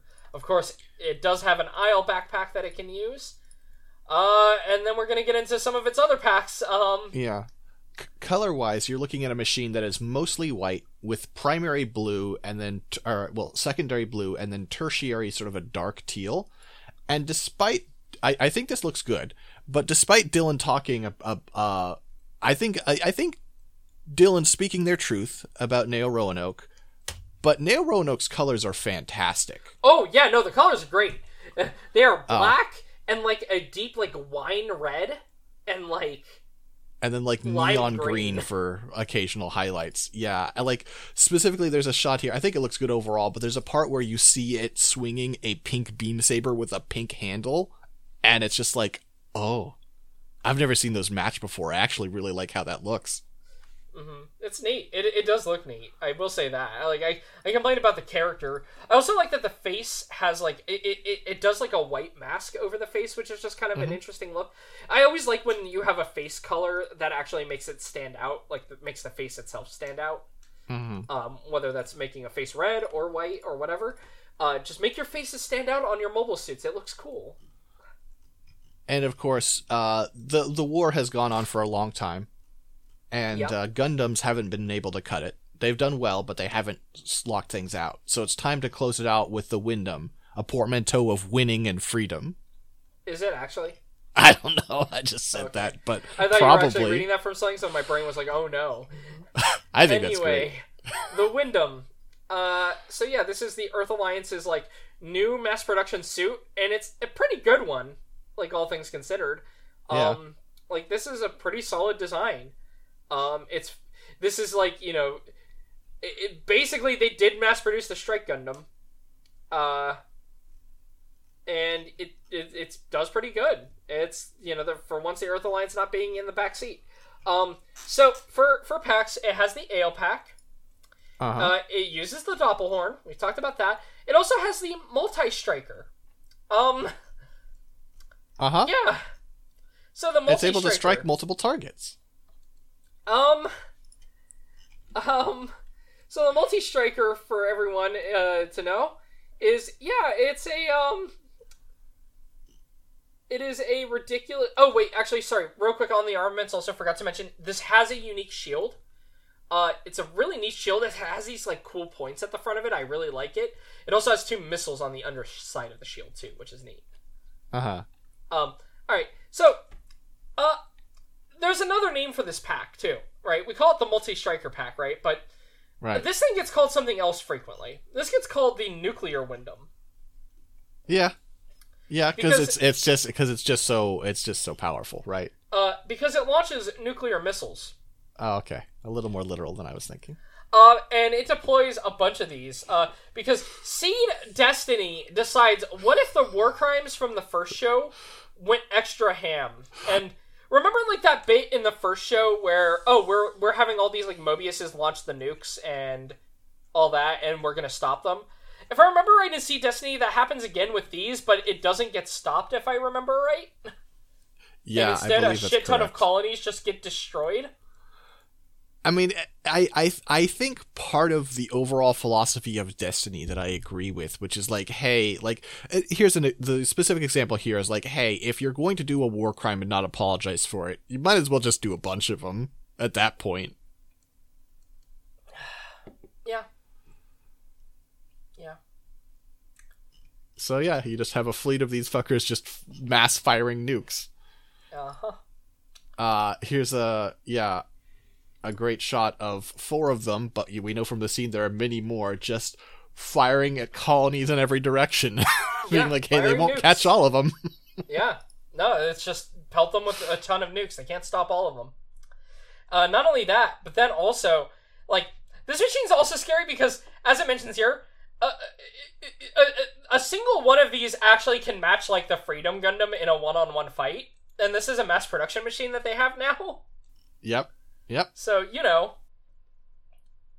Now, we do see a lot of them getting destroyed by the, the, the our, our heroes, so it still kind of is like a thing where there's a divide between the narrative and then what you like logically see.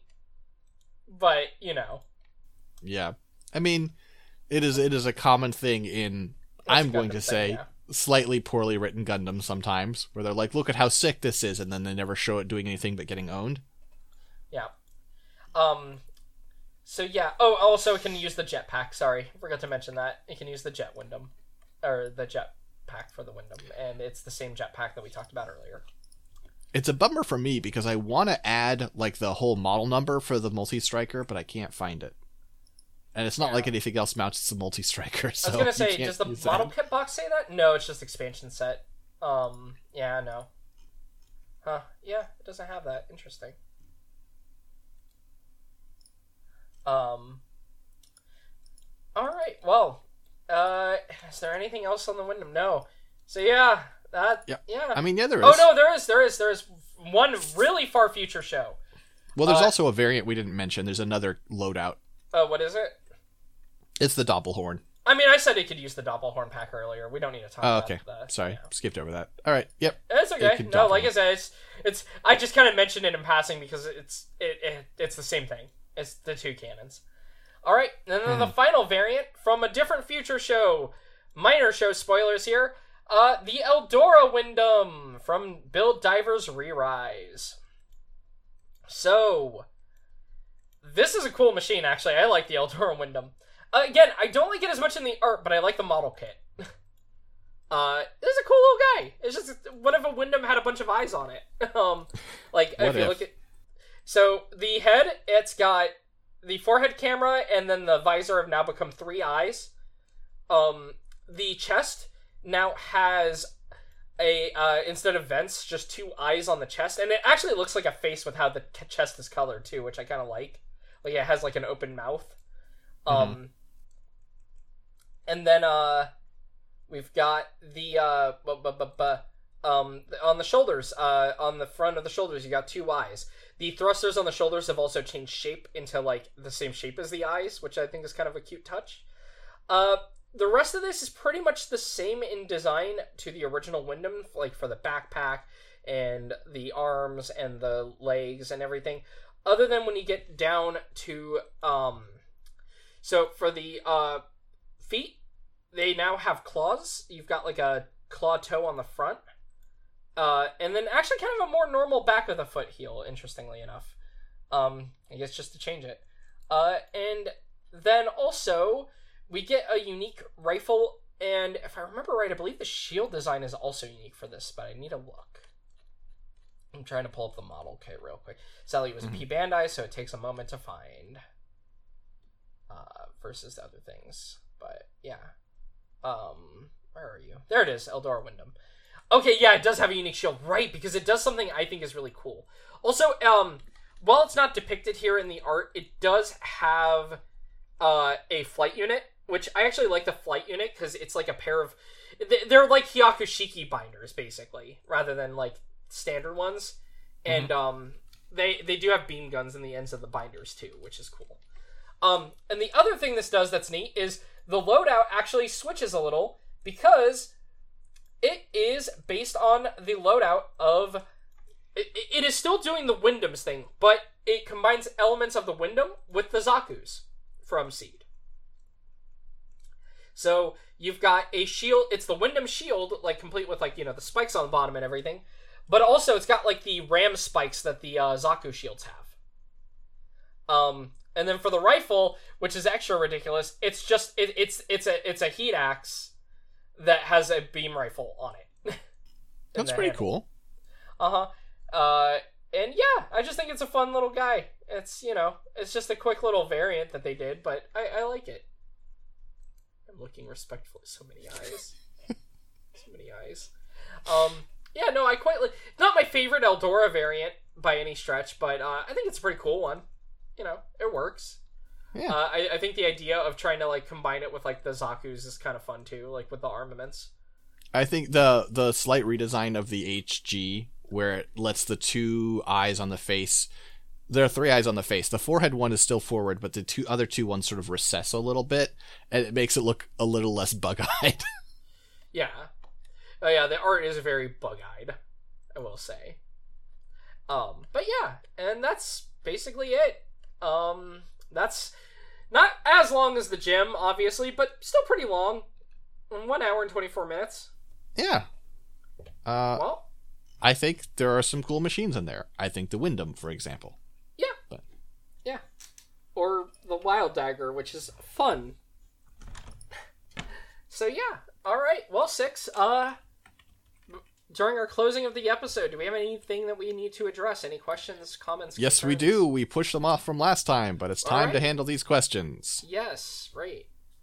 All right, what are they? All right, let me pull them up. Shoot. Actually, don't shoot me, please. I, I would rather not be shot. Let me see where they are. Uh, Okay. that was a weird yawn. So uh, this is from uh, Jamie on Twitter. Uh, Mhm.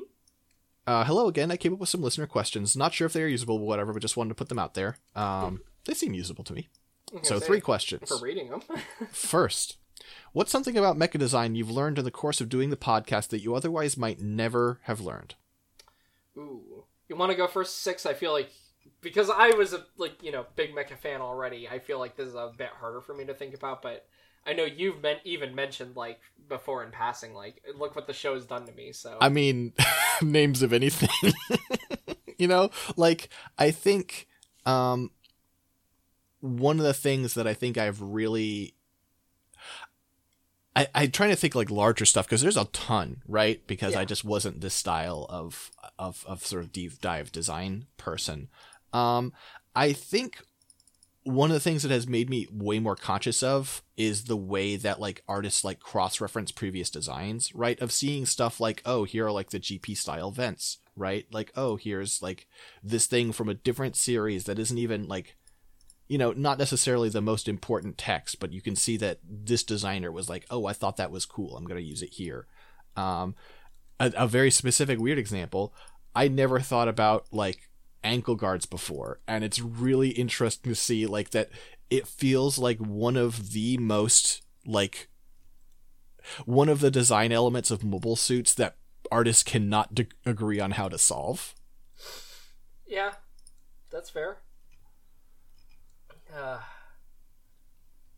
Also, honestly, I hadn't gotten any any Gunpla that did this at the time. I just assumed that every MA mode was bullshit and wouldn't work. But some of them you could, but a lot of them you could actually just I- do. ironically Like, oh, enough, actually, the reason why a lot of them don't look good is because they work. yeah, That's Yeah. I, I like like you know as someone who used to be kind of a hater on Transformers and then now has learned the joys that oh these toys are actually pretty fun and they they are kind of cheap when you just go to a Target and you see a ten dollar toy and you're like you know what sure maybe I'll grab that because it looks I, I like the design of the robot and that's a cool vehicle. Uh, Mhm. designing a transforming thing is really hard, um and.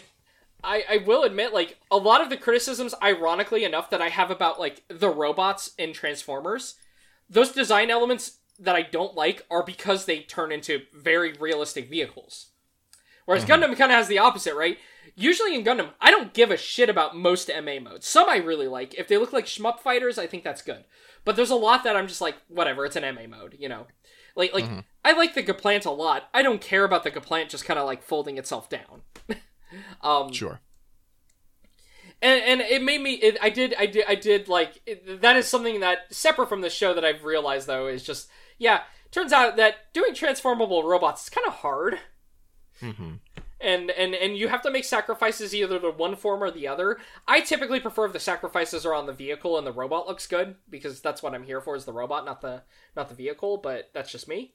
Um, Or sometimes, I mean, you know, for all we can say about Macross and all I can say about like, I think Valkyrie, I like some Valkyries and I hate others, and I think that a lot of times they can be very samey. I tend to like when Kawamori and company actually do not transforming robots. Like I like the Destroids from Macross a lot. Um, but I will say this about Valkyries. Kawamori did do a really good job coming up with a design that is an appealing robot mode overall that also turns into a vehicle that looks like a vehicle. hmm He did do Yeah. that really well. I'll give him that. Um, I did think of something about what this show has uh, made me realize, and I just forgot about it because I was too busy rambling about transforming. Now, fuck, what was it? There was something. There's actually something that I was like, oh wait, there is something I realized with the show. What was it? Shoot. Do you have anything else? I mean, I have a, you know, I have, I have too many. I don't know. Um, Label a couple more real quick while I'm thinking of what what, what my thought was because I actually had something and I completely. I, I think I it. had underestimated the ability of, of MSV and its like to like salvage designs. Uh, like, actually, here's a better one. Right? Is appreciating the difference between like Gunpla and production art, right? And how Gunpla can like, in attempting to physically realize these designs, they can change them. I, I almost always think for the better, right? Yeah, generally. And actually, oh, that was my point. Uh, something I never realized uh, uh, that the show has made me analyze a lot more joints on robots. I know this is a very weird, specific, minute thing, but joints like the arm joints and leg joints and whether they are or are not drawn or how they're considered. That's actually something that's like been really interesting for me because I never really thought about it. I mean, I knew that in first Gundam, right? They typically didn't draw robots with joints. But I never actually realized how long it took before robots started getting like even in Zeta when they have joints um that are that look like real joints. I, you you soon realize, oh, those wouldn't work though. Actually, like at least not for like a kit and stuff. And I find that fascinating. Uh, just like seeing like the design difference, like when designers start actually accounting for that kind of thing, right? Because like you don't really hit that until more like I don't know. Um, it, it, it's weird. Uh, it's just something that like I feel like designers like Hajime Katoki and like more of the '90s designers started basically designing with the idea of oh I want this to work as like a figure or whatnot in mind. Not that I'm saying Okawara and them didn't. Like obviously they knew that these things were going to be turned into toys generally, especially because that's a lot of the times where the sponsorship money comes from. But mm-hmm. they didn't always draw that with the toy companies just did whatever they wanted anyway, right? Like you look at Clover's Gundam toys, those do not resemble even like first Gundam's art at all. They're pretty Yeah. terrible. And that's actually a thing that ironically enough we talked about the differences between Gunpla and like production art and ironically enough the whole reason Gunpla took off is because they gave you the thing from the show rather than uh, this is our super robot Gundam with chrome parts, uh, a big emblem on the chest, and rocket punches.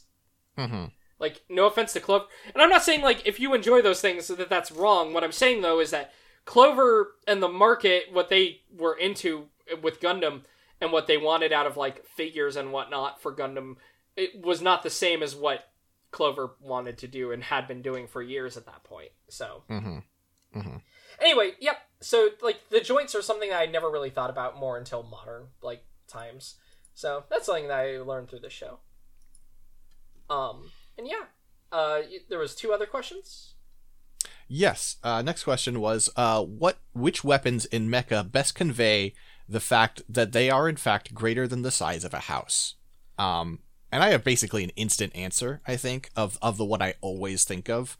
Um, and I'm about to, I'm about to reveal a truth that is going to get me in a little bit of, a little bit of hot water with some people. Uh, Okay, for I haven't seen F91. what? I haven't seen F ninety one. Anyway, um, You should so see I F should- ninety I, one. I, I know. I don't know why I haven't. I want to. I just haven't. Watch done F it. ninety one. I just posted the F ninety ones the other day on co-host. You need to fucking watch F ninety one. Anyway, Anyway, so I haven't, but I have seen like bits from it, uh huh. and I am always, whenever I think about this stuff, I'm always thinking about the scene from F ninety one where there's, I think it's a heavy gun that is like defending a colony and just dumping with, I think it's even just Vulcans, though it might be a machine gun. I don't quite remember. And like the shells are falling, and a shell falls and kills someone, just a spent casing. And F ninety one suits are smaller than normal, like than most of Gundam suits, also. So it's mm-hmm. just like this even smaller than normal. It's like its waste product of its weakest weapon is enough to kill someone accidentally. Yeah. Yeah, I think actually F91 and Victory both play a lot with. Ironically enough, right? F91 and Victory, I think, are the shows, you know, they have the smaller mecha. I do feel like Tomino in those shows, particular, or in the movie in the show particularly, really likes to show, like, the scale of damage larger, like, large mecha do. Mm-hmm. and that's like kind of like yeah i think of that too like stuff like um or or like the Jegan landing on the building right and uh is another classic image for me from f91 uh, Mhm. f91 because it has so much colony action that's really well animated is in fact like a really good touchstone for like you know seeing the comparison of size because yeah sometimes it's hard to envision like just on art alone like how big is a mecha right Right. it's like, hell, I think Gundam mecha are way too big. I'm gonna. That's actually like my like one Gundam hot take with mechanical design. I think mobile suits should be about half the size they are. Hmm. I just think it's more entertaining that way. Uh, because things can fit more in streets that way, and they're still tall, they're still big, but they're not. You know, like I don't. It, I I like a comfy zone that's bigger than Votoms but smaller than Gundam. Um. I feel like I I don't necessarily agree that they should be smaller, but I think there should be more of a range than we see. Right? Oh, like, see, I like it when the, the I like it when the range is standardized because then you can make the big things scary. I I get that, but like I just I don't know. I, I can never fully rid myself of like like logic brain about this stuff, and it's like it makes sense that you would have models that are built for fighting in towns and colonies when needed and can walk around. But if you have a machine that's flying through space, there's no reason to bother with that. It, it- it is kind of interesting because I was thinking about this in reference to because we were doing the tabletop game, you know, Beam Saber like mentioning like the different sizes of the mechs, and my brain's like, if I ever make a setting, I think I'm just gonna have a standard size, and so anything that's like either bigger or smaller has to be like an aberration, which I'm fine with having aberrations, but like I know that my brain just goes like, if I pick, you know, 10 meters is my height for mecha, that's going to be the baseline. And, mm-hmm. you know, maybe they'll have a range of like 9 meter or like 8 meters to 12 meters, but, you know, if something's 20 meters, that's a big deal. Yeah. You Yeah. know, that's just kind of how my brain goes though with like my personal like kind of setting creation. It's just something I find interesting because things work with different amounts of scale though, and like you know, uh, not to quote the the Devil's website, but um, well, uh, actually I can't remember the trope name, so I can't even do it. Is it just science fiction writers have no sense of scale or whatever? I I don't know the the one you're referencing. Sure. I think that's literally the trope. Is just something like that. It's just a reference to how like the problem is once you start working within like space and whatnot, the sizes get real weird Mm-hmm. because space is big. um, but yeah. Anyway, I don't know. Uh, it's it's hmm. Any other think if I weapons that do that for you? any other yeah. I'm trying to think of any other like big touchstones for like things that like make me like think about size in I that way. I feel like it's rarely. I mean, like this is something that is so often down to the actual show, right? It's, yeah, the it's show rarely itself like does the it weapon. than yeah. Yeah. Um, rarely does the weapon actually give you this context. It's the way you see the weapon get used that Yeah. gives you these these impressions of of size and Because like a Yeah. bazooka in Gundam firing like is huge, but I don't think of it as huge because generally when you see the bazookas used, they're not really used like they're they're used against other mobile suits, which are big also. So it's like sure that's a rocket hitting a mobile suit, but like my brain doesn't like comprehend just how big is a 360 millimeter rocket. I mean, I guess if there's something that like as just a weapon without considering the um the, the the animated context that kind of conveys that to me. It is when you do like intense amounts of micro missiles where you get these moments of like how the fuck did that many things fit into something that small? And the answer is because it's not that small. Yeah. You know, and that sort of that inherently does give you that moment of pause about. Plus, micro missiles are just way cooler than bigger missiles. Uh, that's always my opinion. I think many small missiles looks cooler to me always than m- one big missile. I think you have to design a big missile very well for it Yeah. to be cool. But and and so generally, I agree with you. Yep. All right, third question. Third question. This one is going to be hard for you, I think. Okay. Um, or maybe not. Maybe I just don't know.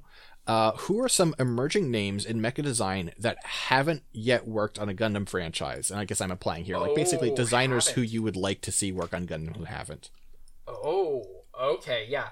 Okay, that's what threw me for the loop there, who haven't worked on Gundam. I'm like, oh, I know a lot of up and coming designers. Problem is, even what, you know what's fucked up about Witch from Mercury is some of the ones I would say are working on Witch from Mercury, right? Yeah, actually, the, the there's a par- parenthetical after the question, which is a name like Ko Inaba would have been the kind of answer we're looking for pre Uh-huh. G Witch. Uh-huh. Yep, Ko Inaba is one of them, because I used to say Ko- I've had Ko Inaba's artwork saved for a while. I didn't know about Jinthed until G Witch, but also Jinthed. I went to his Twitter, and I'm like, fuck, had I discovered this artist years ago, I love his mecha design too, so I would have been even more hype about seeing him work on it. So, like, yeah, that's the thing.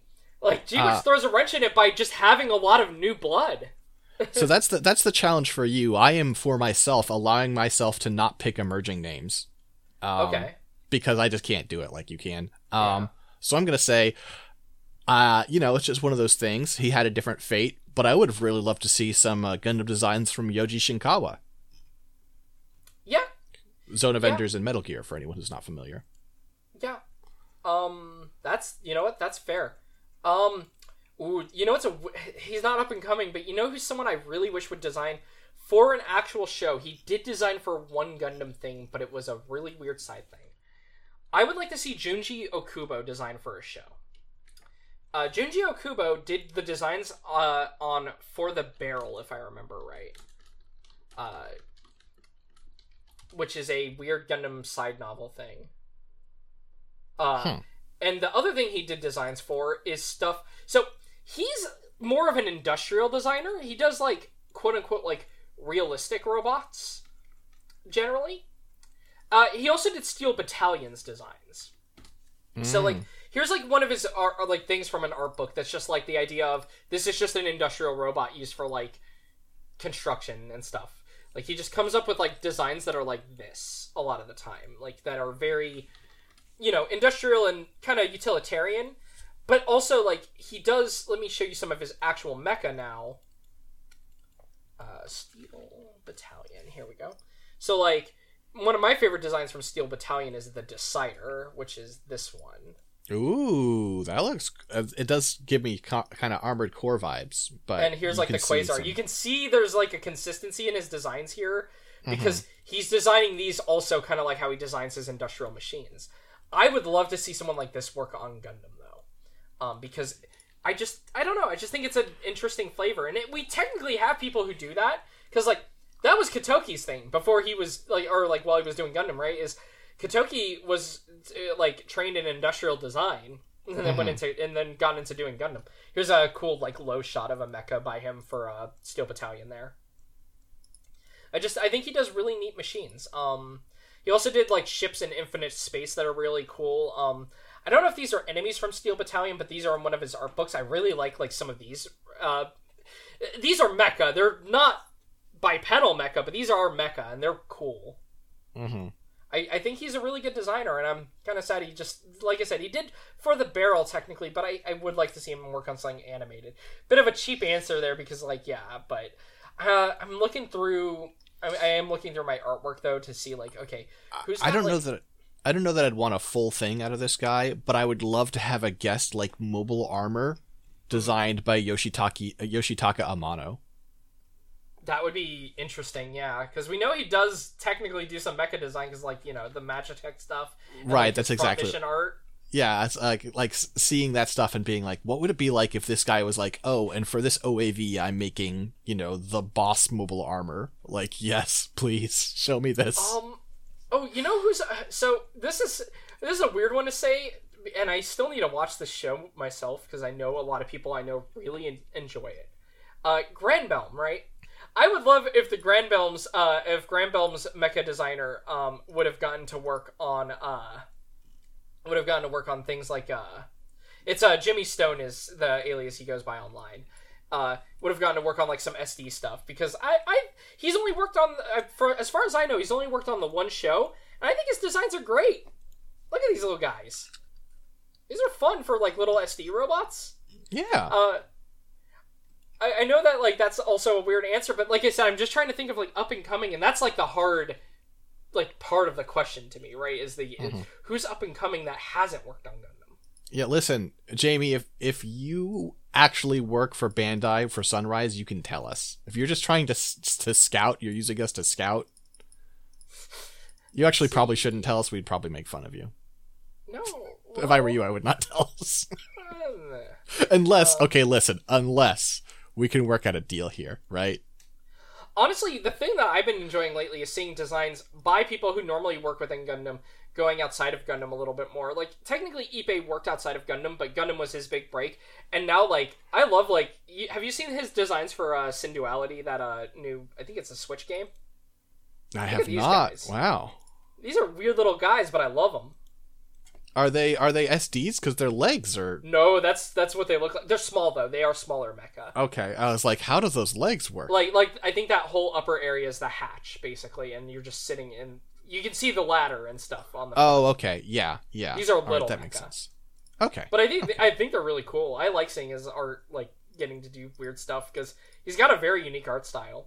Um, ooh, I'm I'm like looking through. I'm like looking through my mecha folder and trying to like see like recently saved. Um, and it's just like it's it's hard to find like the like I said, it's hard to find the up and coming mecha artists that haven't already worked on Gundam in some capacity. Like um there's someone who's okay, there is someone who's working on Witch from Mercury, but he hasn't designed a mecha for it yet. Uh he's actually I believe the prop designer. Um I, or like he does some of like the uh, background and prop design. Let me double check that credit. Uh, ANN. ANN, always a good source for finding these credits. Um, so I want to find uh, Peter. Okay, yeah, prop design. E O Kaku Peter.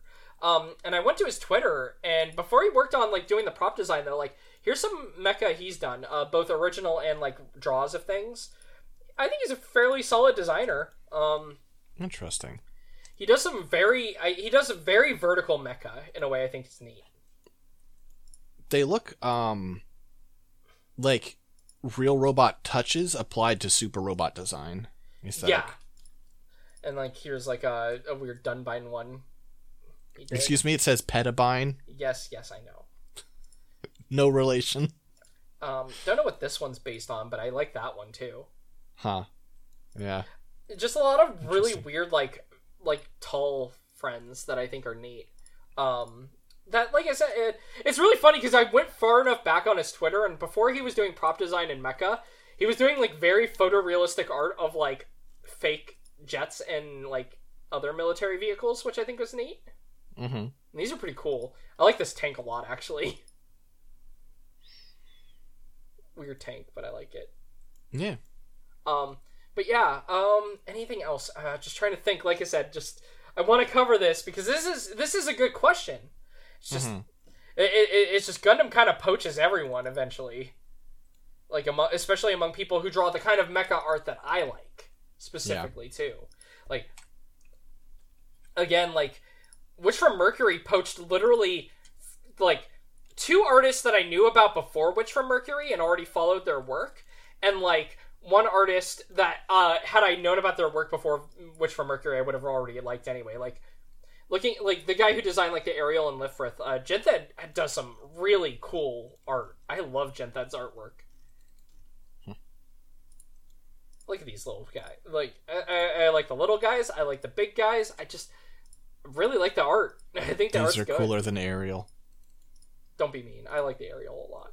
I don't dislike the Aerial, but these are cooler than Aerial. Aerial is compromised by having to be the protagonist Gundam. I mean, that's I mean that's every Gundam show. I know it is, but Even I just the furthest we can get from that is like the G self. And then you know what sucks is everyone complained about. Actually, people complained about the G self and the Barbatos and the Aerial all being not Gundam enough still. Too. That's like the worst part about like. I know we hold the distinction that we wish they could have gone weirder, but I think about like how the mass fandom in general is like, oh, the Barbatos, this isn't Gundam enough, or the the G self, this sucks. The V thing goes out. That's so stupid. Or you know, I see all these comments and it makes me so mad. It makes me so mad because imagine what we could have if people actually got freedom of design and things. And It's okay. We just need to we need to produce uh, anime that are entirely 3D models rendered in real time. And so we're just like at the beginning of it, it's like, okay, are you an old head? And it just replaces the Gundam with the RX 78 2. It's like, okay, here, and all the enemies are Zaku's. Now you're happy. Fuck off. Meanwhile, these three are by uh, Ko Inaba, who is actually mentioned, funnily enough. Uh, so yeah, uh, These are uh, sick. yeah. He, he's also got some Gundam fan art that he did before Witch from Mercury. He's the one who did the uh, Pharact and the Zowort. Ah, Um, let me show you his Gundam fan art that he did before uh, Witch from Mercury actually came out. Which that's actually my favorite thing is finding like the fan art by these people um, before they were working on Gundam because it's I don't know I just think it's neat. Uh, oh, actually I forgot the Granbelm guy. Okay, real quick. I'm sorry. I know this is running long, but this is fun and I get to share things with everyone. Uh, Jimmy Stone did some really nice art on Twitter. I would say don't hot link these because we should probably just recommend they look at their, you know, look. no, I, I mean, up. I always just download them and add them to a Google Drive folder. Well, no, I was gonna say we probably shouldn't link these to people. uh, We should probably like give credit like to the tweaks. I do. Feel Oh, I can like, I can cite. Yeah, yeah. Um, that's the by the Granbelm guy. I really love his take on the Cassie there. it's great. so Um, looks looks way more buggy like this. yeah, and here's like the uh, Jinthed. Uh, this is a Gundam he drew a while before he did uh, Witch from Mercury. That was him draw- uh, drawing his interpretation of the RX seventy eight, which I think is cool. There's something Um, about the shoulders there that almost remind me of what they kind of look like. Like they give me some full burner vibes almost. hmm I can see that. And then um for Ko Inaba, uh, here's some of his Gundam artwork from before he worked on like the Pharact and stuff. He's got some wild art. Yeah, I think you showed me this one before. I might have even shared it on the show before, but Yeah, drop it again. he he had some wild Gundam art too. It's just funny because, like I said, these are all people who you know before working on uh Witch from Mercury we were like Gundam fans anyway. Oh. Io Koku Peter, I forgot. Peter actually has a couple more too. The guy who draws the tall ones. Check Mm-hmm. out some of these ones. Uh, this is a really weird one.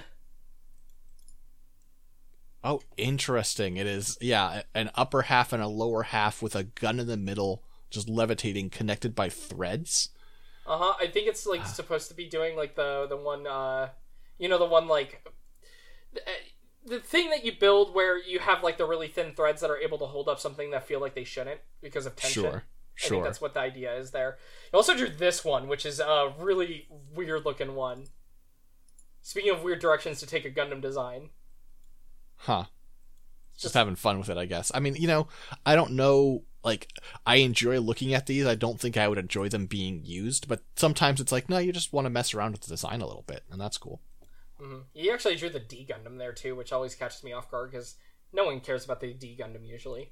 It's not quite like this uh fucking uh big I it's like it's like a Zeon version of the XS is kind of what it is. It's like a yeah, it's like a evil Marasai Wait. as opposed to the regular Marasai, say, which is perfectly. You can't it's say just- that. You can't I mean, it's that. from the wrong. Federation. It's a good guy. Shut the fuck up. Um, and then like one more there for the Zeku's Vi. Anyway, uh, that is to say, unfortunately, this is a hard question to answer because uh, there are so many artists that are new that get basically taken up by Gundam. I can't really think of anyone else right now, and even looking through my art, like I said, it's like, oh, these people were poached for Gundam at some point. anyway, all right. So that's was it. Just the, those three questions. yep. All right. That was a long question and answer segment. All right. Well, six. Where can people find you online? You can find me on Twitter at Sixdettmar, S I X D E T T M A R. Uh, and you can find, you know, that's actually, you know, backup. That's where you should send DMs if you have questions or listener requests yourself. We do listener request episodes fairly frequently as well. Um, you can get to talk about all sorts of stupid things, or you know, just cool things that you feel like we're not going to roll anytime soon. Um, and then my work you can find at scanlinemedia.com or patreon.com slash scanlinemedia. I, I do a lot of, I work really hard. I'd appreciate it if you check my stuff out. Dylan, what about you? Uh, I am low poly robot on twitter.com. I am low poly robot on cohost.com. Uh, I am not the most active both places lately, but you know, well, I, every day on co-host I post a daily mecha. I do make a thing out of that because I think it's fun. Um, but you know, uh, mostly on Twitter, I was just screaming about Armored Core Six getting announced because I really liked the trailer and I like the elements they showed in it.